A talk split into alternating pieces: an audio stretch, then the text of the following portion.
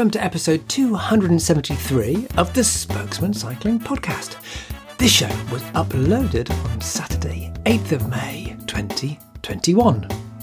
The Spokesmen Cycling Roundtable podcast is brought to you by Jensen USA, where you'll always find a great selection of products at amazing prices with unparalleled customer service. For more information, just go to jensenusa.com slash the spokesman.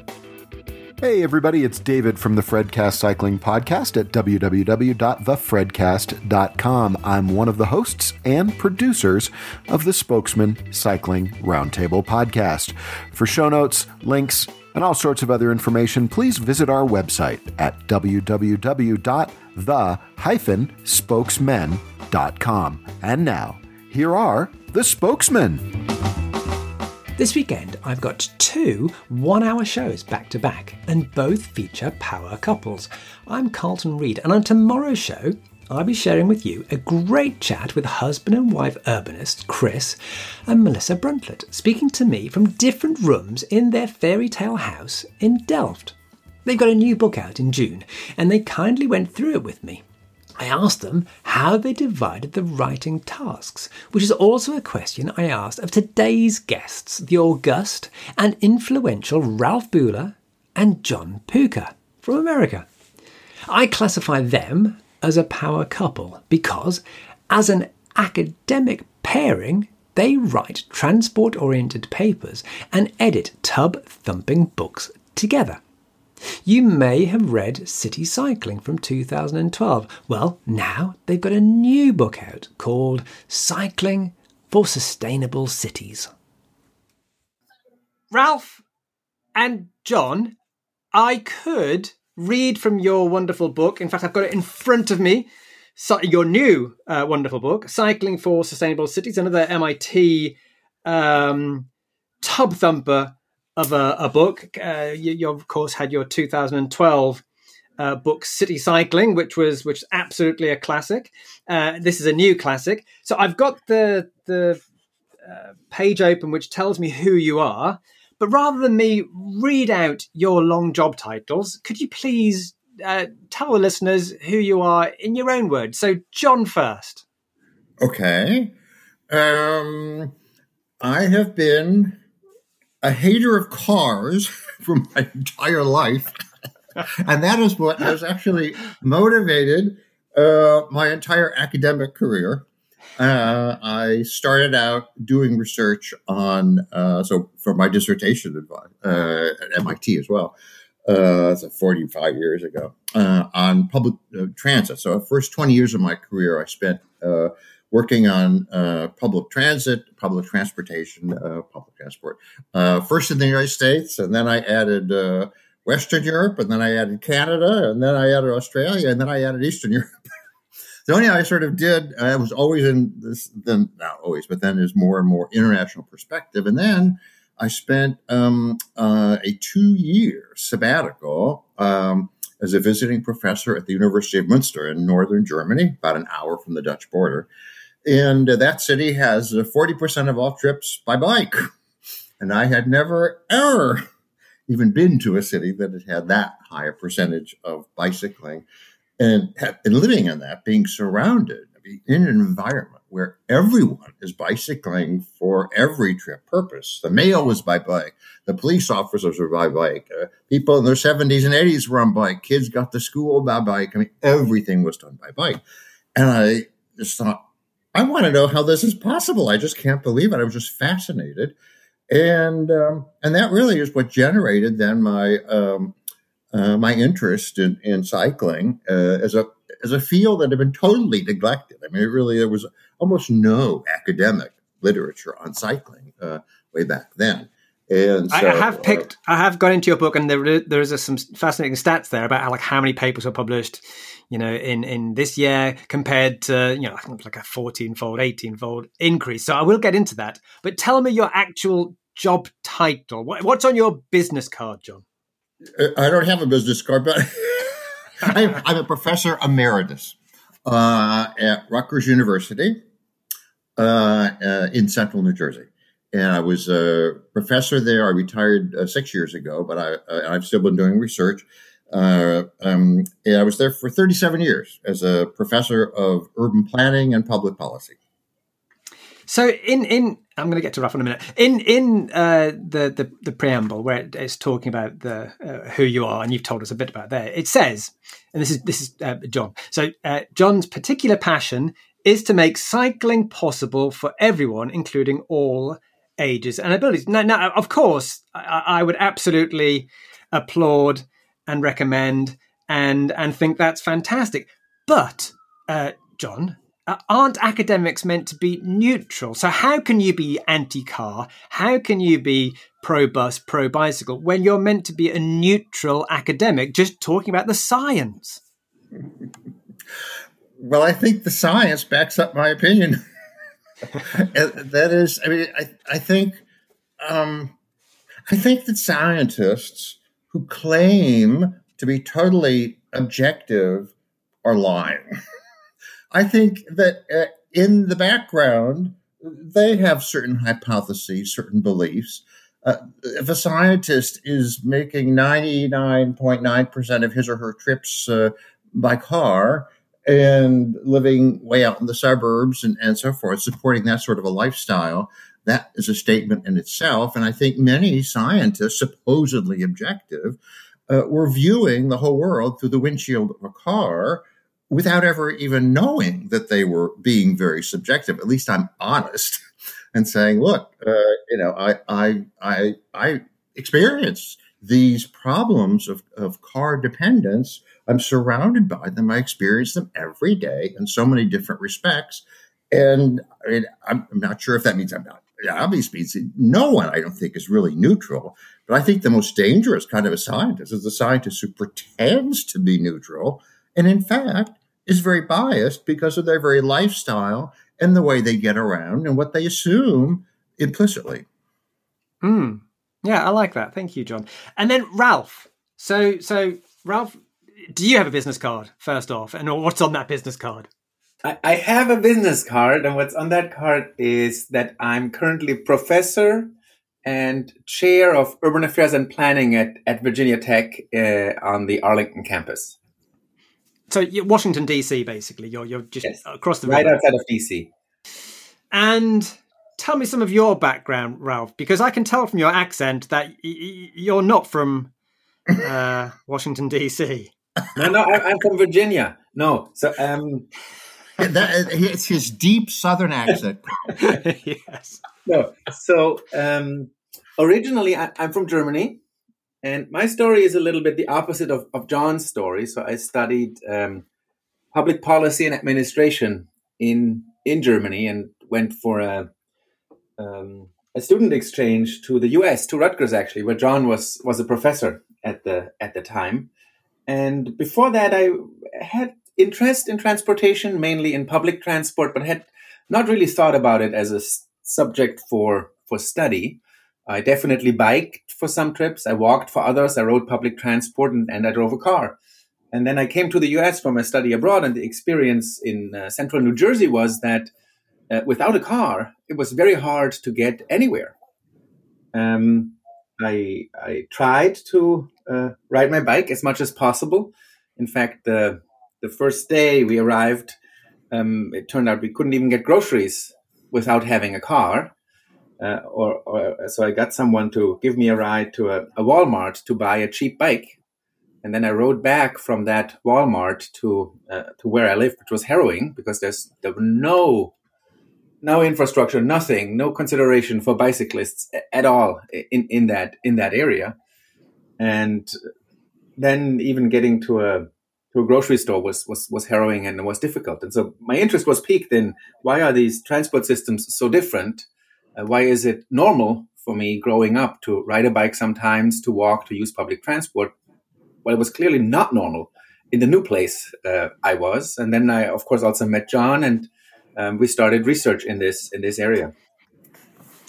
I definitely want to get onto that. Um, so, first of all, uh, John, is it Pucher or Puka? It's Pucher. So it's, okay. it's actually originally it's an Austrian name. It's originally pronounced Pucher, but that's guttural and no one can pronounce it. So I just make it a so it's, it's Pucher, as okay. if it were P O K E R. So, so Pucher and Buehler is is a kind of a now uh, a shorthand way in many academic papers for your, your various papers together, and you are you know like you know from a you know like a Morecambe and Wise uh, from a from a UK perspective, you you kind of like always together. So how did you get together? Ralph was my was uh, I was the advisor uh, of Ralph when he was a German exchange student. He was first at Rutgers um, for one year, uh, and then he went back to Germany to finish his his I guess you would call it undergraduate degree, which is more the equivalent of a master's in Germany. And then he decided to come back a year later uh, for the doctoral program, and I was his um, advisor for his doctoral program and for his dissertation as well. And his dissertation was uh, a, a comparison of the United States and Germany. And of course, I was extremely interested in the topic at any rate. And then it's just one thing led to another. And we did, uh, I think we had a research project on uh, comparing uh, cycling in Canada and the United States. And it's just, then we just, it just broadened and broadened. And, and he, he had, I had already done a lot of international comparative research um, uh, between Western Europe and Canada and the United States. And then uh, Ralph came along, and that was his interest as well. And we just, uh, our interest meshed exactly. When, when I got to the US, I was scheduled to study something like human resources management. Um, but then I, I saw that John was there in the School of Urban Planning, and it, it piqued my interest. And I thought, for the for the study abroad year, I may as well switch to to urban planning. And I remember still, I from one of these these US um, phone booths. It wasn't even a booth; it was just a, a phone somewhere on the on, on the campus. I called John's office, and we talked. And what he did was really interesting to me, and was also my interest. And then I switched programs within a week to to study urban planning, and then from there, I think because we both have this experience of living in different countries, experiencing different transport systems, and being interested in in sustainable transport and comparisons, I think that really meshed well.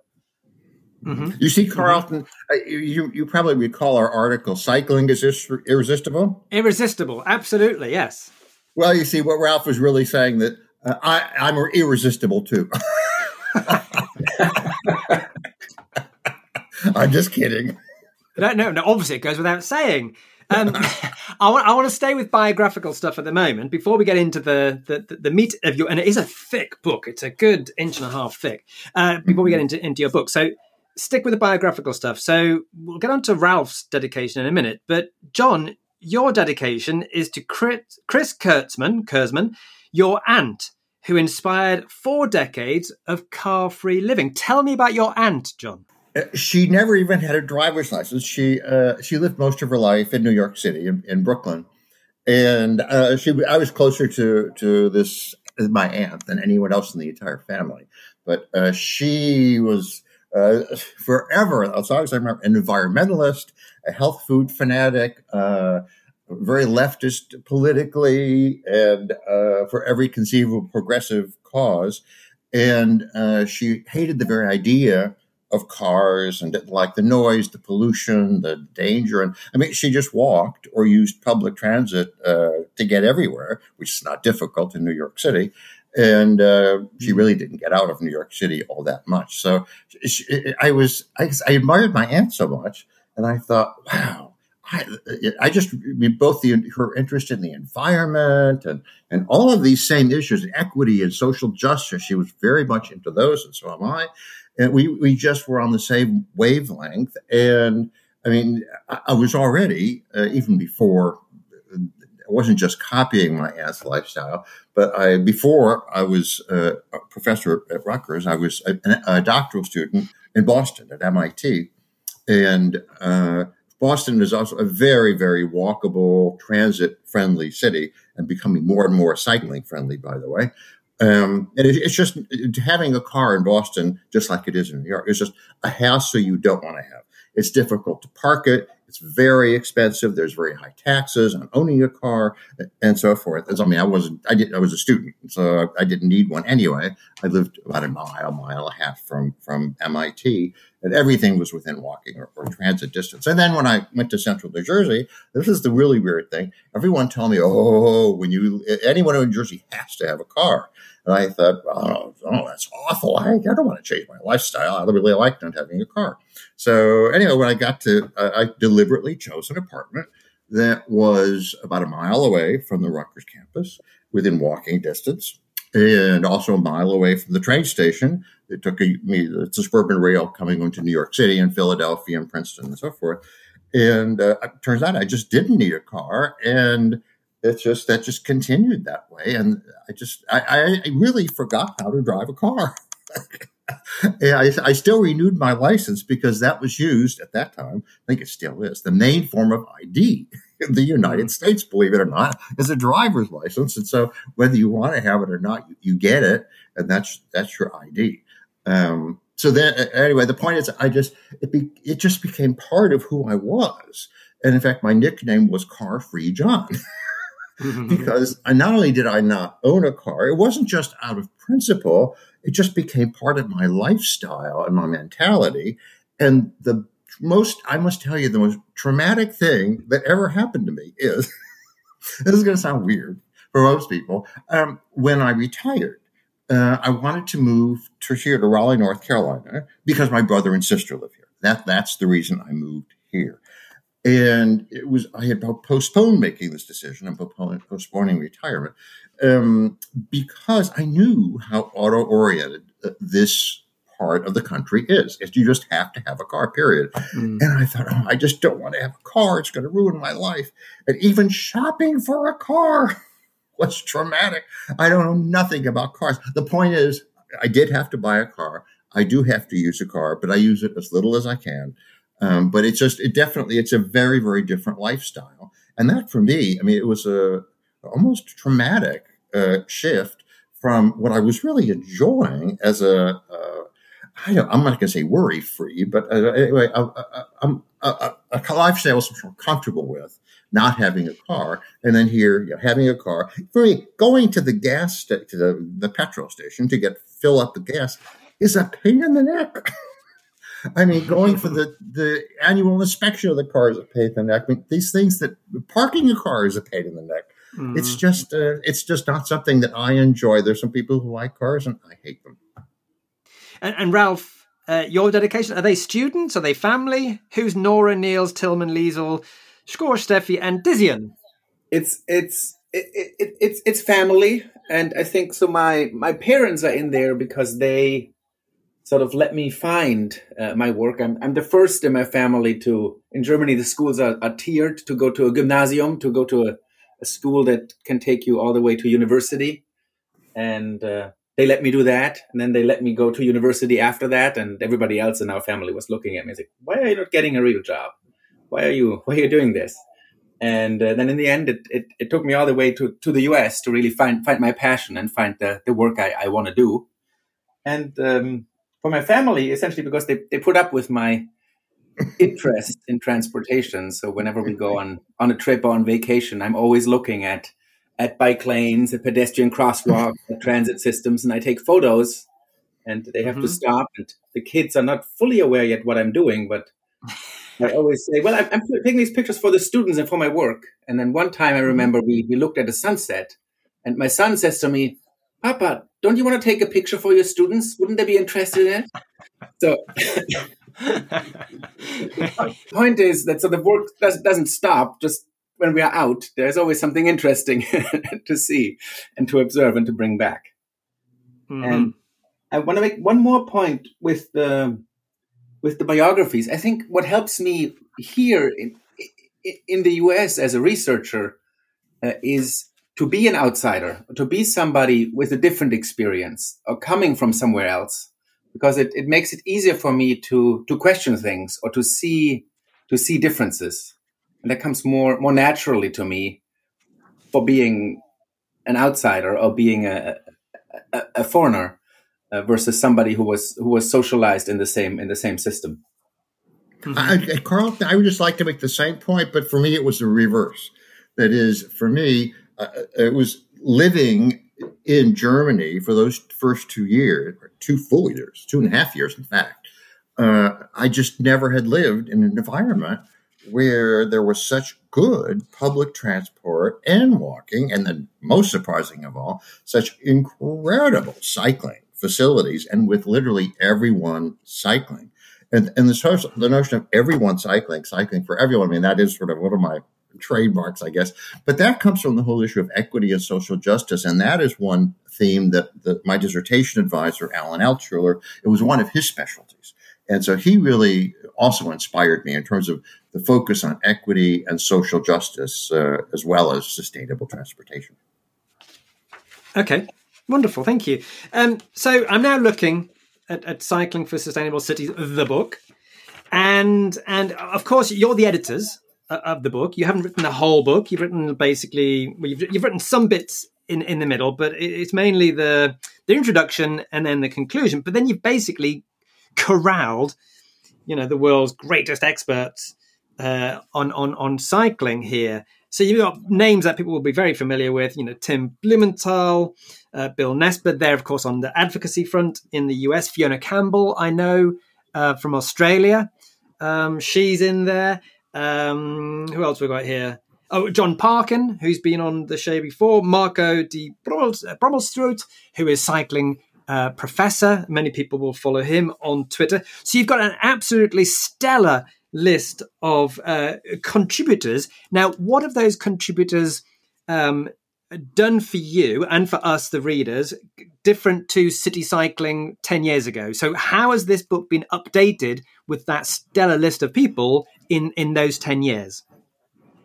There are a lot of new topics. So, for example, I uh, I very much wanted to now that I am I'm 70 years old, uh, but now that I am an older adult, I thought, well, we didn't have a chapter on cycling for older adults, and I'm still cycling. and and if you look at the, the Denmark or Germany and the Netherlands, there's a lot of older adult cycling, and I thought we really needed a chapter. And I, uh, that a chapter I wrote together with four. I mean, Jan was the lead author, Jan Garrard, but they were all, all four of my co-authors. There are public health experts, and so we're looking at it from the all of the the physical, social, uh, and and mental uh, health benefits of cycling for older adults and how to encourage more older adults. So that's a new chapter. The one I thought on China and India was really important. And again, I can't tell you how I, I, tried to get other people to do that chapter and I couldn't get anyone else to lead it. So that's why I led it, but with the three Chinese colleagues and one Indian colleague. And I mean, they are the two most populous countries in the world. And there's more mm. cyclists in China and India even now than there are in the rest of the world. So I thought it was really, really important to look at cycling in China and India. And we have a new chapter um, on Latin America, a cycling, a growing part of the world and an important part of the world. And we uh, definitely, Ralph and I are no experts of Latin America. And so we have three Latin American colleagues. They're all originally from Bogota and all cycling experts. And so they wrote that chapter. That was completely new. The e bike chapter was completely new. Uh, and that's been a big trend recently. And then there have been so many developments in bike sharing. I mean, the uh, fourth or fifth generation, whatever they call these, the latest now, the, the floating bikes. Uh, I mean, that was a new development as well. I'm leaving out something, Ralph. What chapters have I left? Oh, the advocacy chapter. Um, mm. Oh, I, there's a story to that, and I probably don't want to hear it. But uh, we we had I had managed to find someone who was willing to write that chapter on her own, and then at the very last moment, uh, she just she got sick or whatever it was, just she couldn't do it. And so I then, I, I, know all of those co-authors who are all cycling advocates in around the world. Mm-hmm. And within 24 or 48 hours, I got in touch with each and every one of them, explained the situation. I'm in a tight bind. And we, I really think it's crucial, absolutely crucial to have a chapter on advocacy because academics can have the best ideas in the world. If you can't implement them, they're worthless. And it's the advocates that really help us implement these things um, and, and, generate that public support and political support. So anyway, incredibly, I mean, I, I really do know these people, and I've known that I've known Fiona ever since uh, 2005 when I was on sabbatical in Sydney, and so I just got in touch with people I already knew, and they happened to be executive directors of these organizations, and uh, and they said yes, we'll do it, and so within one month, that advocacy chapter uh, was written And incredibly, we had three uh, anonymous referees, and two of the three said, said in the review that their adv- the advocacy chapter was their favorite, mm-hmm. and we wrote it in mm-hmm. the least time. now, Ralph, what, uh, uh, what, tra- what would you like to say, say about the differences? We have one one more chapter that was added on, on evaluation by Bert van Wee, which we didn't have before. So trying to get at how to decide what what bicycle projects to build, and then a, a big chapter, a big addition, and sort of carrying through all the chapters is is this focus on equity. So we have a whole chapter on on equity among groups of people who ride bikes, but also in in bike planning and accessible bike planning, and we and then I would push a little bit back against your characterization in the beginning that we sort of wrote the back the book ends and then corralled mm. people to come in. I think we were much more involved as, as editors. So we um, we tried to get everyone to have uh, some aspects of equity in the in the chapters to have a connection to sustainability. We hmm. also mm. connected the chapters quite closely, and maybe it's a little bit too much, but you should see many references from one chapter to the other while you're reading the book. So we we we really were careful um, editors, and many other edited books don't work that way. I've written chapters for edited books, and the editors do very very little to make a cohesive whole out of the book. Mm. So hmm. we didn't only get the great a great group of people, but we also were able to sort of make it a, a book that's that's connected and then that's together. And then one other point is, as you mentioned, that research in bicycling has been skyrocketing over the last 10, 15 years. And I saw that firsthand when I was, was chair of the TRB committee for bicycle transport. But so we wanted to have experts in these subfields to write the chapters to really get at the cutting edge of each field. We could have written a book and we would have done a good job at it, but we wouldn't have been able to get for all of these subfields into all of the details and at the cutting edge of each um, alone. And so finding these top experts in their subfields was, was really crucial to make the book a success. We had thought, okay, we'll do this. This it was the MIT Press wanted just a second edition of what we'd done before. And Ralph and I both said, no, that would be boring for us. And we want to pr- produce a different book, a substantially different book, which it is. Um, and we had somehow thought that, well, on this sort of second time around, even though it's a different book, uh, that it wouldn't it wouldn't take as much time as the first. I would just guess. I'm Ralph Concrevy. I think it took three times more effort and more time this second time around. I mean, again, we added so many new chapters, but we did a lot more coordination and editing.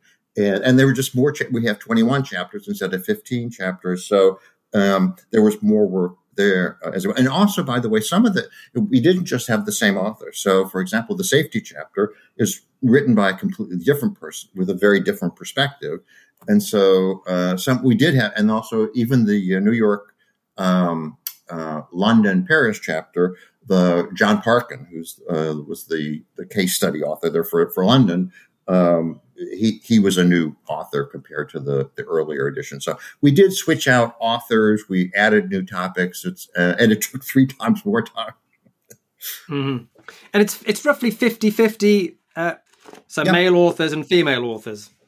And there would be even more. The the scheduled. I mean, it, it, the scheduled author uh, who had to then drop out because of health reasons for the advocacy chapter was a woman and then it just, it wasn't our fault, but the heads of these uh, uh, advocacy organizations, with a few exceptions, are men. And so that's why then in that chapter, I think Fiona, let me see who else, Fiona might be the only woman actually in the as a co-author of that chapter. That's very unfortunate, but it just I had no choice. I had left 24, uh, 48 hours to find um, replacements for uh, Karen, who would originally but um, I'm, I'm not sure how much this is indicative for us or the field of research. So, as I mentioned before, with the Transportation Research Board, is this big research organization here, here in the US, and they have committees for all sorts of transportation modes and infrastructures.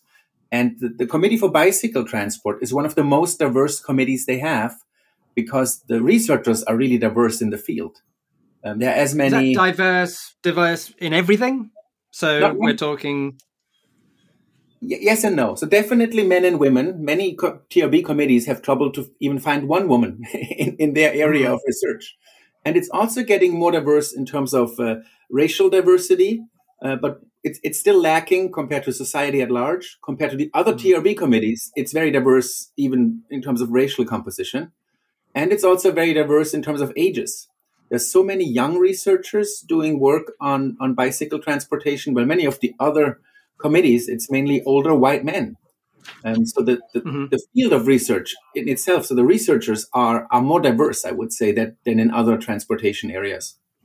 By the way, I, one thing, Carl, the, the, the, mm. um, the woman that was originally scheduled uh, to be the author of the Advocate Chat, I'm not going to name her name, but uh, she's African American and, and a woman and uh, I mean, and, and, I mean, and she was well qualified to do this. It's just the health issues came up, and then I was just very disappointed that I think she might be. I'm not sure about this. The only African American. Uh, she would have been the only African American among the authors, and I, we we certainly tried, but I it was a, a, a last minute disappointment that she couldn't do it. So that's that's something you're going to have to do in the third edition. You're going to have that's to. Right. No, I don't think we really we have. I, I, think it would happen naturally by the and give us another ten years, and the field will be will be also much more balanced in in in terms of race and ethnicity. Mm. So, Ralph, you, you talked there about um, all of the academic research that's been done uh, for bicycling, and all of the different people and young people who are now getting in, in into uh, academic research on bicycling what about walking? How come walking falls between the stools? So you get plenty of people interested in in motor cars, plenty of people now seemingly interested in now in bicycles. Where's all this fantastic research and advocacy for the world's oldest form of transportation, walking?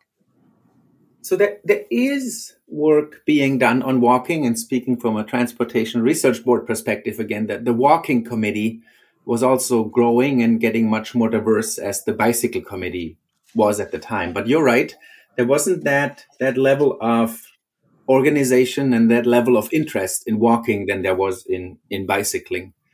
Um, in terms of advocacy, and John can can attest to that, bicyclists are just very very organized in groups, and they're very good in influencing policy and creating energy around bicycling.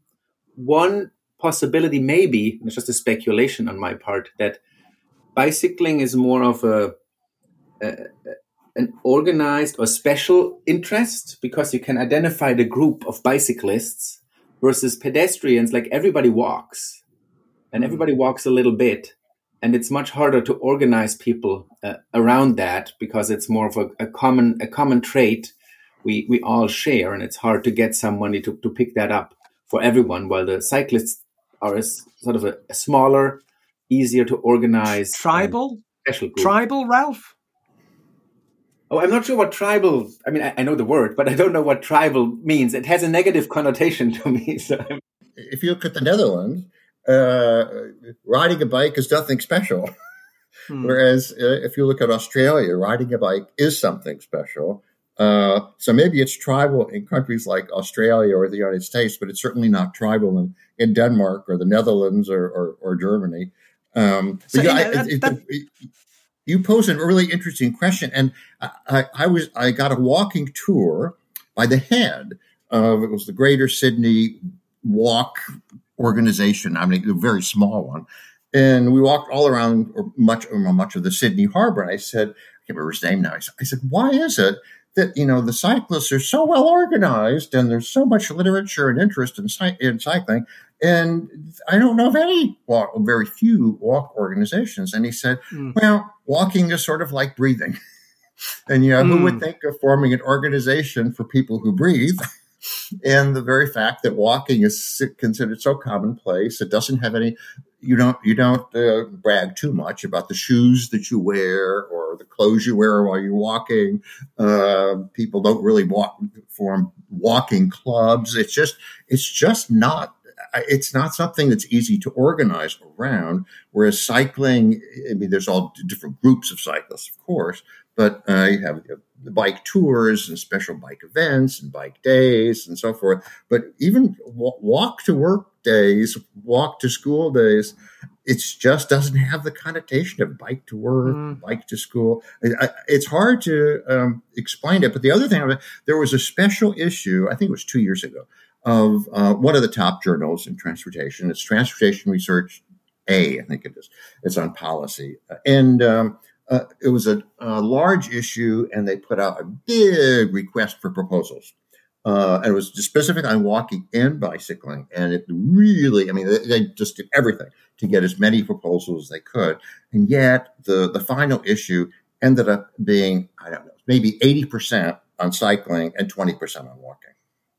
I have mm. two more thoughts on this, if, if you if you if you allow. One is, I think that, that something that's that's so common as walking is is harder to to organize people around. And an example may be that bicycling research in Europe is emerged much later than it emerged here in the US. And I remember mm. Kevin Krizek, who you know as well, when he went to the Netherlands for on a sabbatical for a year. When he arrived there, he told them that he studies bicycling at the university, and they looked at him and said, "Really? What, what's next? The professor on vacuuming?" and yeah, brush, brushing your teeth studies, that kind of thing. Because it was it was it was so it was so common.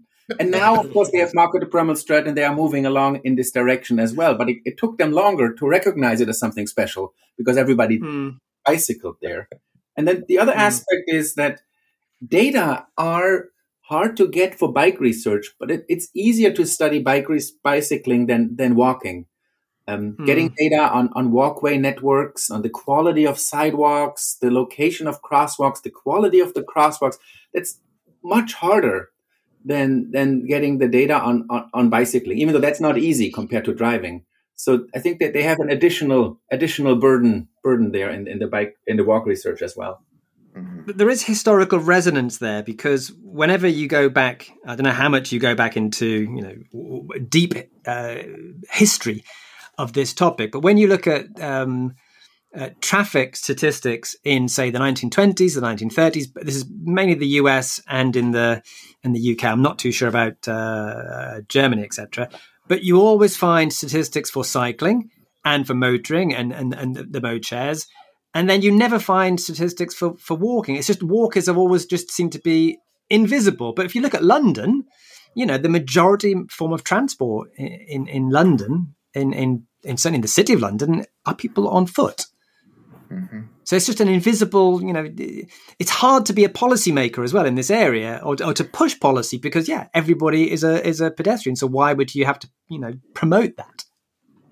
You're absolutely right. I, mean, for, I know for certain um, that in the United States, and by the way, this is also true in Eastern Europe, um, the the travel surveys they, they used to be um, it was just the, the U.S. Census that we report every well every ten years on the trip to work. Uh, but most tra- any travel surveys on the metropolitan level, the city level, did not include walking or cycling at all. They hmm. only include motorized transportation. And then when I was looking at the data for many East European countries, they simply, they just don't have the data. They don't include walking and cycling in their in their travel surveys. It's it's very frustrating that somehow the like you said the invisible modes are not considered real transportation. Now here in the United States they are, but they didn't used to be. And going back to say the, the first travel surveys done in the 19 early 1960s, I think they were in, uh, in various cities. There was these transportation studies, and, and, they just did not study walking, and definitely didn't study cycling either. Mm-hmm. It's really only it's. Uh, I mean, cycling has only recently. I was I don't know exactly when the first articles came up, but yeah, it was it was not that long ago. It was. I mean, it was certainly not 50 or 60 years ago. It was more like maybe 25, 30 years ago or so that we started to get some research on cycling. Yeah, and, and cycling mm. has been, it's the last point on this, been more successful than, than walking in, in getting recognized. Like in, in the US now, they are redoing this MUTCD, the Manual of Uniform Traffic Control Devices. And mm-hmm. there's a chapter on bicycling and it, it's outdated, but there's no chapter on walking in the whole Uniform Traffic Control Devices mm. book. And they added a chapter now on autonomous vehicles. That's just more interesting mm-hmm. and something to plan for. But walking, that has been around for hundreds of years, is not even recognized in that. Walking and cycling really shouldn't be you know, pulling apart. They should be absolutely working together.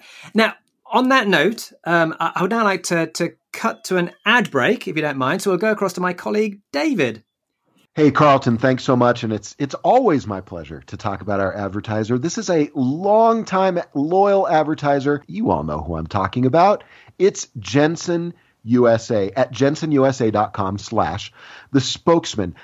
I've been telling you for years now, years, that Jensen is the place where you can get a great selection of every kind of product that you need for your cycling lifestyle at amazing prices. And what really sets them apart because of course there's lots of online retailers out there, but what really sets them apart is their unbelievable support. When you call and you've got a question about something, you'll end up talking to one of their gear advisors, and these are cyclists. I've been there. I've seen it. These are folks who who ride their bikes to and from work. These are folks who ride at lunch, who go out on group rides after work because they just enjoy cycling so much. Uh, and and so you know that when you call, you'll be talking to somebody who has knowledge of the products that you're calling about. If you're looking for a new bike, whether it's a mountain bike, a road bike, a gravel bike, a fat bike, what are you looking for? Go ahead and check them out. Jensen USA, they are the place where you will find everything you need for your cycling lifestyle. It's jensenusa.com slash the spokesman. We thank them so much for their support, and we thank you for supporting Jensen USA. All right, Carlton, let's get back to the show. Uh, thanks, David. And we are back uh, with uh, Ralph Buehler and John, and it's not Poocher, it's Puka, as we, we, we, found out before. I can't do the, the, the glottal stop there, I'm afraid. Um, now, we're talking about cycling in, uh, for cycling, sorry, not in, cycling for sustainable cities and uh, the new book from MIT uh, by Ralph and John with all those bunch of experts, some of whom we talked about before. Now, um, in the book, in I can't remember exactly where it is, I, I marked it somewhere it talks about how this book was all of the statistics in the book, and it is absolutely super dense with statistics and tables and and just everything you could possibly need for for for fact checking stuff. But in the book, it, it, does talk about COVID, and it mentions um, coronavirus uh, in passing because you know it obviously happened uh, as you are going to, to to press almost.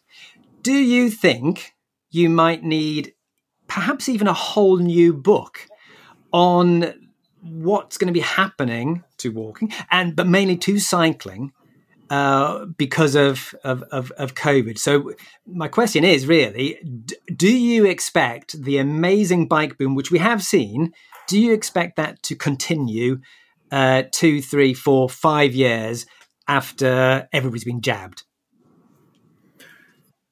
Yes, I don't think it requires a new book, though. That is, we, as I think we we sent you the uh, the article we just published in the journal Transport Reviews, which looks at exactly this issue of uh, the COVID impacts on cycling. And oh, I don't know how many different sources we looked at. Maybe there were twenty five or whatever different studies. Incredibly, it's a lot of interest in, in this very topic of COVID impacts on cycling. Mm. And um, I mean, what they do show is overall uh, that they've increased. There has been an increase in cycling between 2019, 2020, but with huge variation. Uh, obviously, uh, during lockdowns, when you weren't allowed to travel at all, less cycling as well. But uh, in most countries, most of the increase was in um, recreational cycling, cycling for hmm. exercise, mm. cycling just to get outdoors, um, to, have, to sort of see other people with social distancing. Uh, and amazingly, uh, the survey that was done in the United States showed that the main motivation for people to ride a bike for the first time or for the first time in a long time uh, was for stress reduction and mental health. And the second most important reason was for physical exercise and and uh, and health.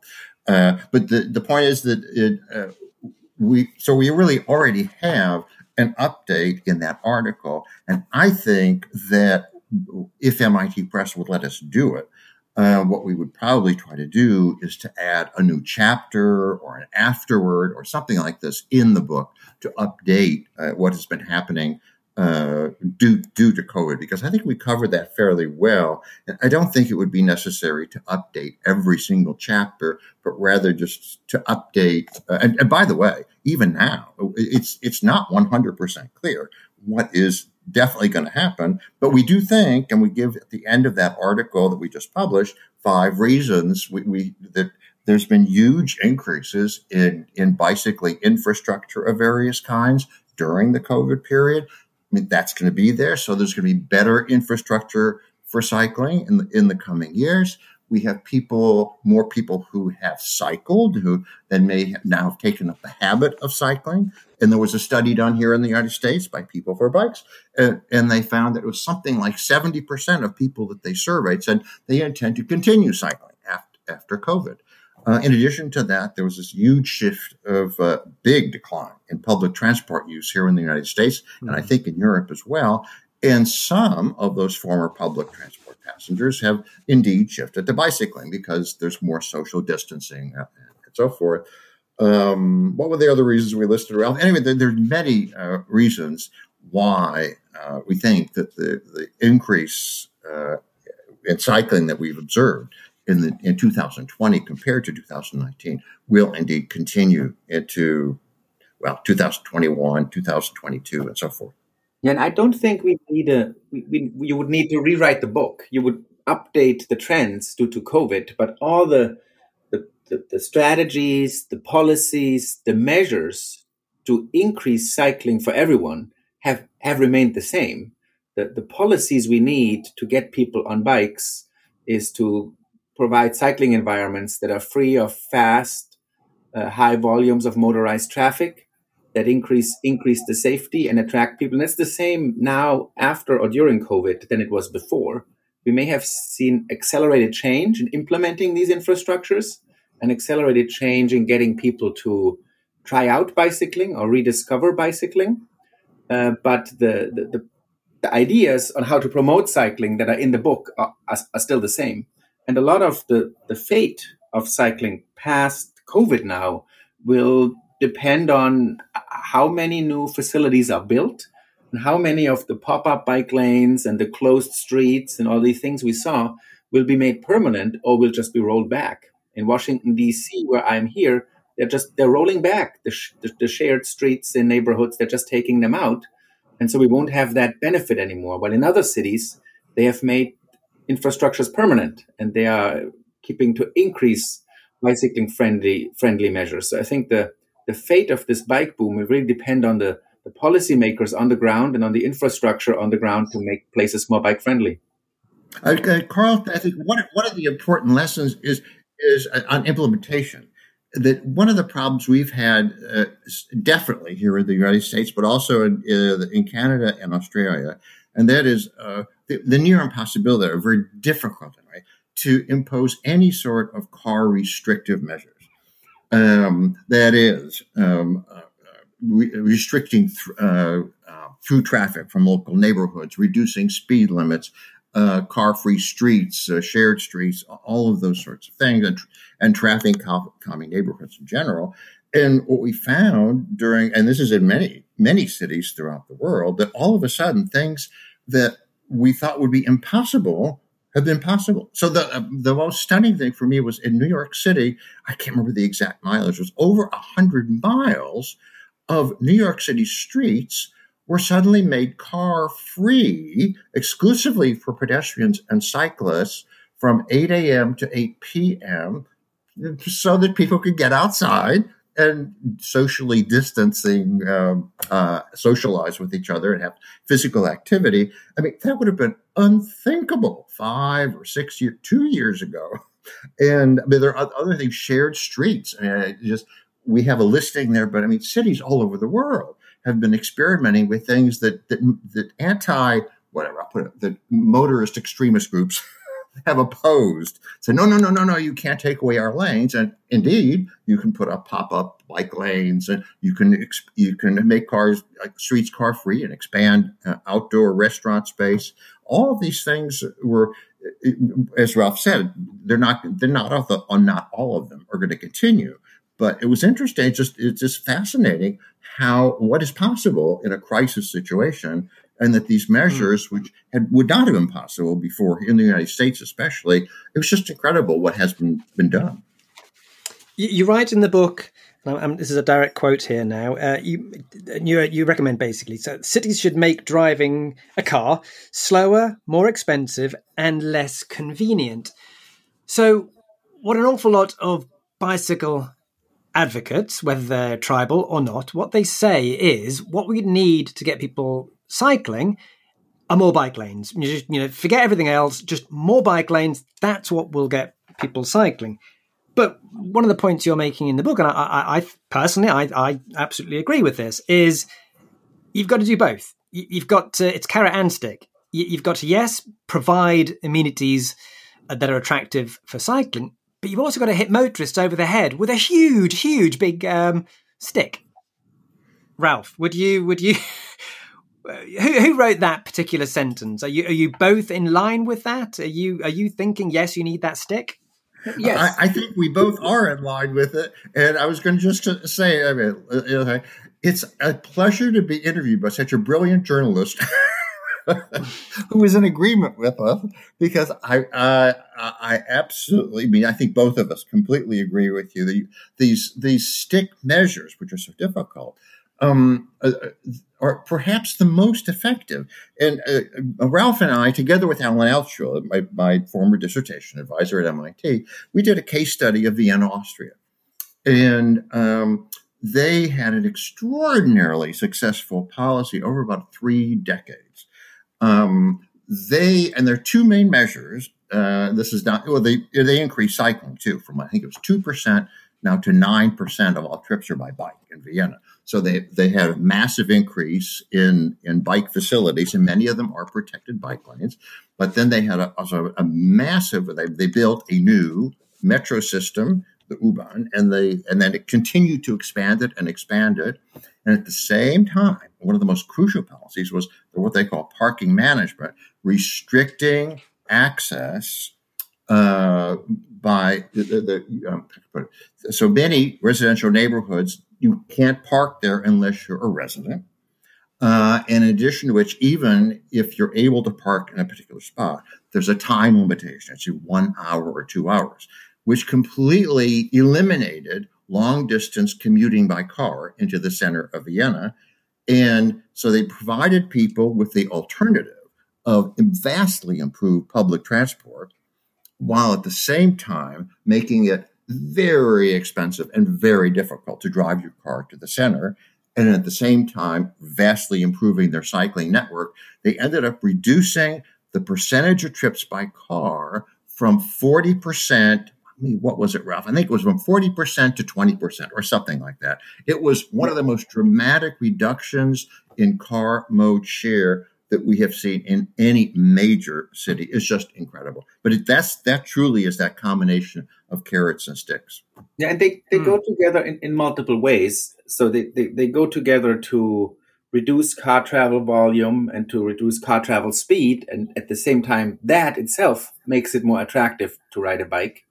And then they go together in the sense that if you build good alternatives, you can implement more policies that restrict car use because you can point drivers to other opportunities. They can ride a subway in the case of, of, of Vienna, or they can ride a bike. So these carrots and sticks go, go together in, in, in many ways. So less driving makes cycling safer. And, and then better bike infrastructure makes cycling a more viable alternative and you don't need, need to drive. The, the big stick you mentioned and beating drivers with a big stick, I would, would object to that in the sense that if you look historically, we really have made every effort in the last hundred years to accommodate drivers to our cities. We have sort of given over city spaces to storing cars or to moving cars. So we mm-hmm. have rolled out the red carpet for automobiles. And in the 70s, many European cities started realizing, well, there are many negative side effects. There are fatalities, there's pollution, there's a loss of quality of life. And they started pulling back then already. And now they are pulling back more. So I wouldn't say it's about hitting drivers with a big stick, but it's ending these policies of accommodating cars everywhere in our cities.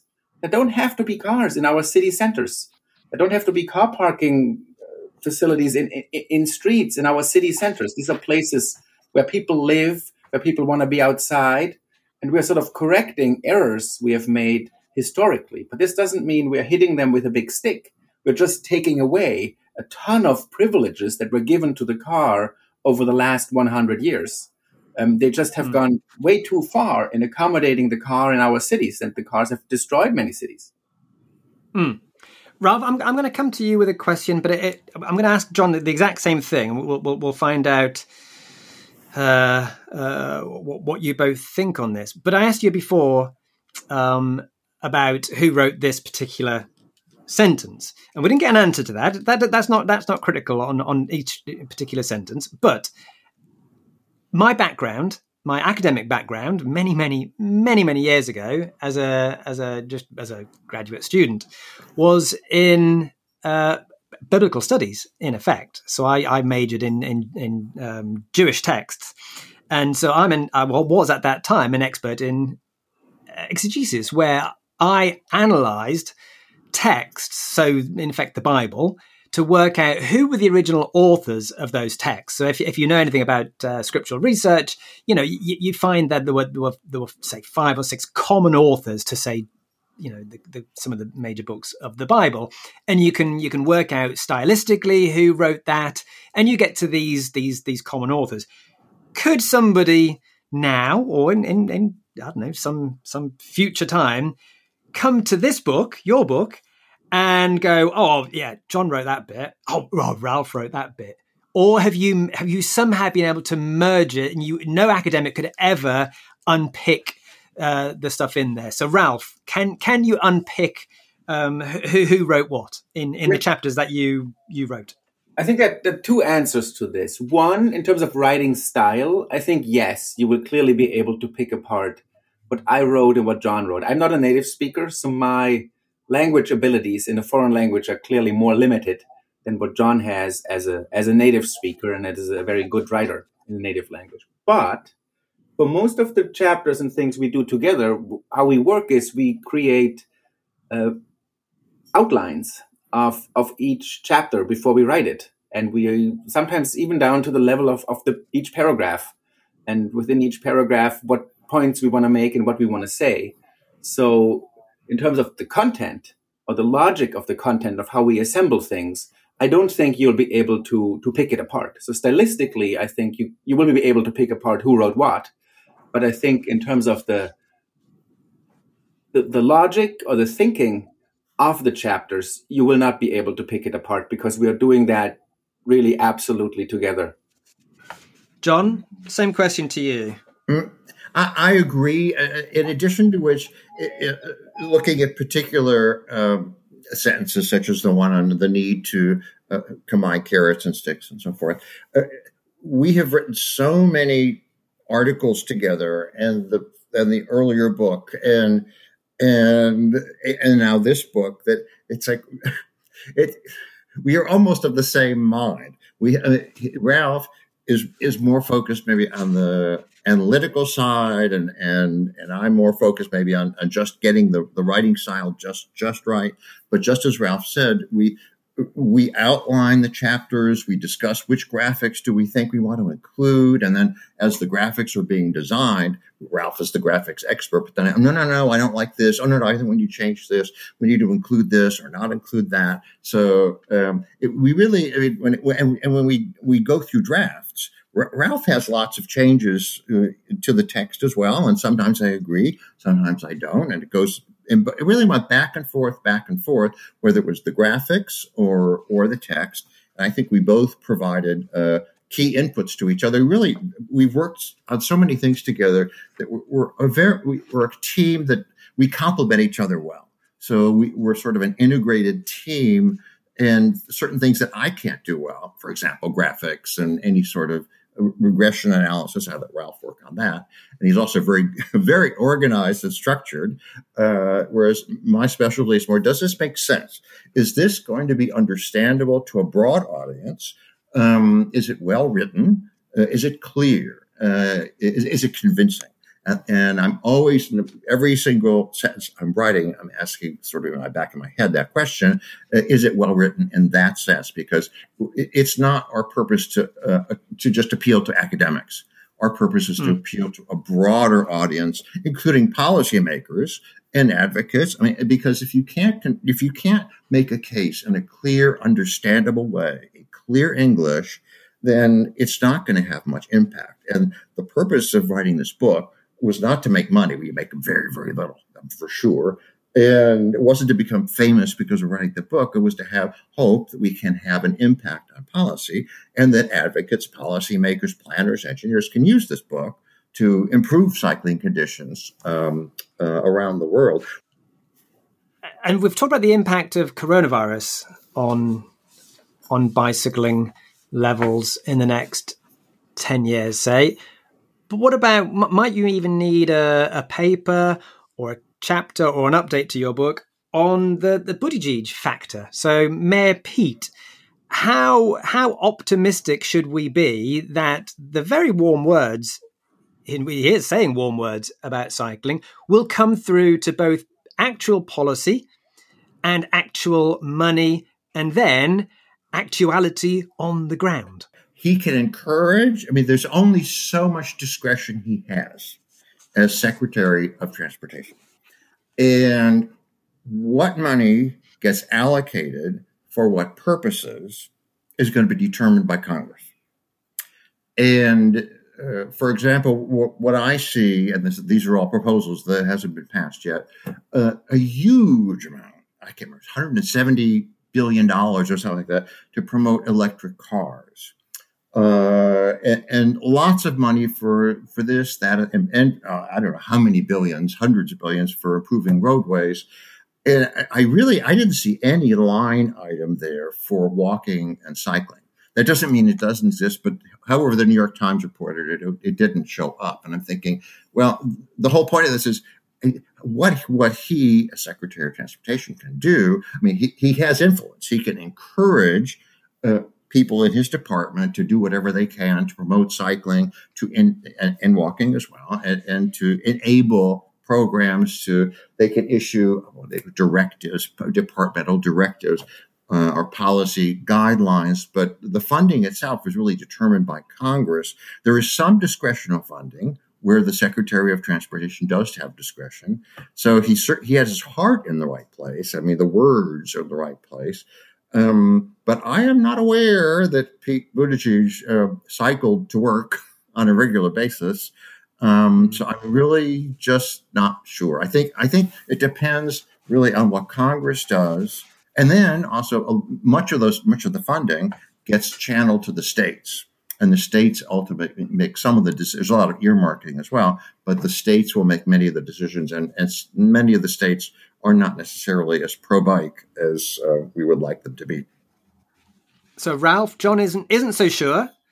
H- how about you? So I would also say that, uh, for your question, that it, it, would be premature to write a chapter about the Buttigieg factor. We'll have to wait and see if there is a Buttigieg factor. As you, as you said, uh, there are words that point in the right direction. The background is encouraging that we have a, a, transport secretary who, who was a mayor and who knows the urban uh, transport needs and knows urban transportation. So that there could be good good things to come. But in the end, there will be many many constraints with federal legislation, with finding federal funding. I think they'll be able to move the needle more towards more bike friendly, um, and they can help the local level. But a lot will also depend in the end on, on the willingness of local governments to make these changes and, and implement these changes and change their, their transport systems to be more friendly towards uh, bicycling and, and, and, walking. So I'm, I'm cautiously optimistic. Um, in the past, if you look at past US transport legislation, where bicycling and walking received more money, the, the trend had always been towards um, growing the pie. So walking and cycling got money or got more money, but there was even more money for driving and more money for transit. And that made everybody happy because you didn't have to make a compromise. We don't seem to be so so lucky financially these days. So we'll have to see what happens when politicians actually have to make these trade-offs and take money away from one mode and shift it to the other. And as John said, there's a lot of excitement around electric vehicles, about autonomous vehicles. There's going to, going to be money put into into those areas as well, and the transport secretary alone cannot cannot shift these these priorities. So I'm, I'm A- A- AOC. Sorry, sorry, I'm kind of interrupting because it just come into my head. But AOC has been you know championing electric cars in just the last day or so, and you know she's seen to be a very leftist, a very progressive um, uh, member of Congress, and yet here she is plugging, for want of a better word, electric cars, which we know is not the future because of all sorts of different issues. But the most progressive members of Congress are plugging just the same old thing. It's just a car. But progressiveness does not always translate into being pro sustainable uh, transportation. I mean, during the when Joe Biden was the vice president and, and the 2008 financial crisis, a lot of the the money went into the car industry, and there were these cash for clunkers programs to help sell new cars because the interest was in uh, uh um, saving uh, workplaces in the car industry, and they are also a big constituent of of progressive um, politicians. So progressive politicians does not always mean sustainable transport. It sometimes it sometimes means that. So AOC's pretty much shown she's not really that much of a radical at all. That's right. I mean, people are paint as radical, and she's like, not radical. That is absolutely what everybody in America has been saying for the past hundred years. I agree. Come on, get with get with the program. So let, let me just. I am very very aware that we're now 70 minutes into recording, and I said we'd be done uh, within the hour, so I'm, I'm aware of that. But very, very quickly, um, is cycling left wing or right wing? Ralph? I don't think cycling would have to be left or right wing. For example, John mentioned the city of Münster in Germany, which is a 40% bike share. The city of Münster, with one exception, for four years, they had a social democrat. Other than that, they always had a conservative mayor in Münster. And it's a as as politically a city comes, it's a conservative German city. So bicycling can be can thrive in a conservative uh, environment. That, that's that's unfair but, because you're talking about Europe, of course. I shall re- rephrase the question. in America and, and by extension in the UK, is cycling left wing or right wing? Forget Europe. Um, I would still maintain that cycling itself doesn't have to be right or, or, or left wing, um, but it is spun very often as a left and right wing issue, and the it, it's spun as a left wing issue uh, for promoting cycling or being environmentally friendly. But I, I do not think that protecting the environment, getting physical activity, and all of these things have to be um, leftist leftist issues. But that's the way that's the way it's it's spun. Um, I remember a, a presentation by a, a, city planner from the city of Freiburg who was in, uh, in, in New York City, and he recommended bus only lanes be implemented on certain avenues. And he was sort of run out of town as a left wing socialist. But it's only about moving people efficiently uh, down a roadway without traffic congestion. So many of these things get get caught up in, in the politics, in the politics of the day. But I don't think they have to be. They have to be polit- political necessarily. Hmm, I mean, fascist states were very famous for, even though it wasn't isn't true, you know, their trains running on time. So you can be um, ultra ultra right wing and, and, and want uh, transportation to work. Yeah. I, would like to give you a, a, a, how can I put it, a southern view here. So I'm in North Carolina, unfortunately, a state that uh, voted for Trump both times, incredibly. And uh, uh, my favorite bike shop, uh, I've, I've, gone there, uh, constantly have bike repairs to do. And uh, the election where Trump got elected, I was absolutely appalled. There was this big sign on his front door, Trump Pence. And I'm thinking, oh, and I thought bicyclists were progressive. And then I got to talking to more and more cyclists that I met on the, on the Greenway here in Raleigh, and many of them pro Trump. Um, yeah, I, I didn't yell and scream at them. I thought, okay, we'll just not discuss politics. But I was amazed at how many cyclists uh, I found out were pro Trump and were Republican and yet very pro cycling. So, at least here in North Carolina, being pro cycling has nothing whatsoever to be with being leftist or rightist. It just doesn't. Hmm. Okay. Yeah, and then the, the one comment you made, sort of as a, as a joke, but with the fascist systems and transport. Um, in, in Germany, for example, the fascists tried to to brand themselves as those who created the autobahns and all that. But if you really look at the history, the autobahns they built, they were planned in the 1920s, mm. way before they came to power. There were even uh, autobahn stretches that were built, and then the fascists downgraded them to local roads to be the ones to open the first autobahns. So I, I don't think this necessarily has to have a political uh, orientation dimension to it.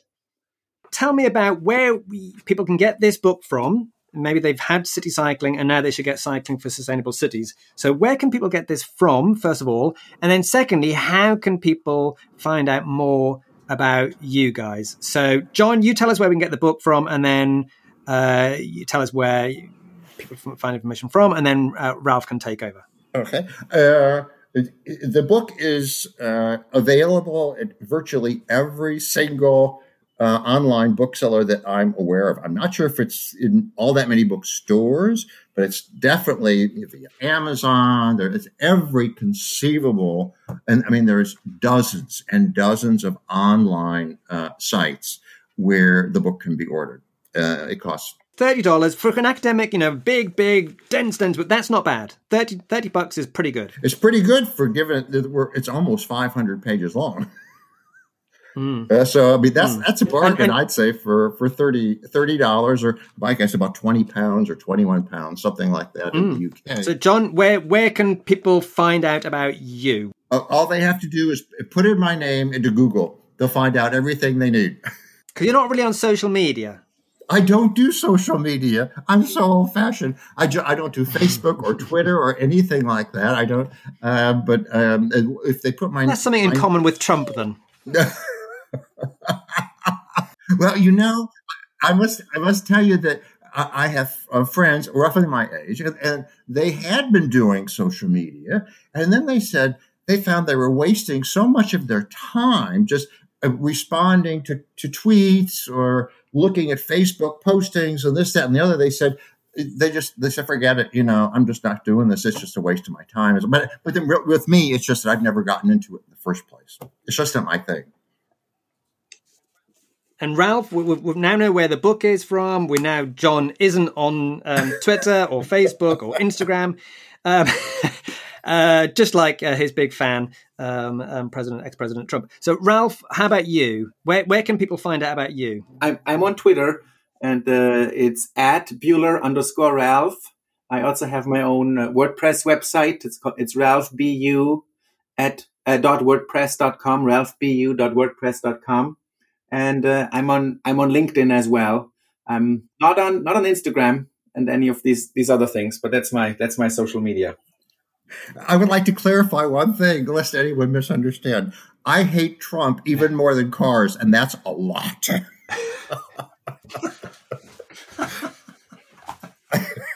you cannot possibly imagine. He he hit, he made the past four years hell for me. I mean, I can't tell you how much sleep I lost. I mean, oh oh well. Let's not go there. Wonderful. Well, that, that's bookended the show wonderfully because that's that's how we came in. You said you hate cars, and now you say yeah, you hate cars, but you hated Trump even more. Uh, wonderful. Thank you very much to both of you for for being on today's show. Thanks to Ralph Buehler and John Pucher there, and thanks to you for listening to the Spokesmen Cycling Podcast. Show notes and more can be found at the-spokesmen.com. The next show will be released tomorrow, 9th of May, and it's a chat with Chris and Melissa Bruntlett, who'll be telling me about their soon to be published book, Curbing Traffic The Human Case for Fewer Cars in Our Cities. But meanwhile, get out there and ride.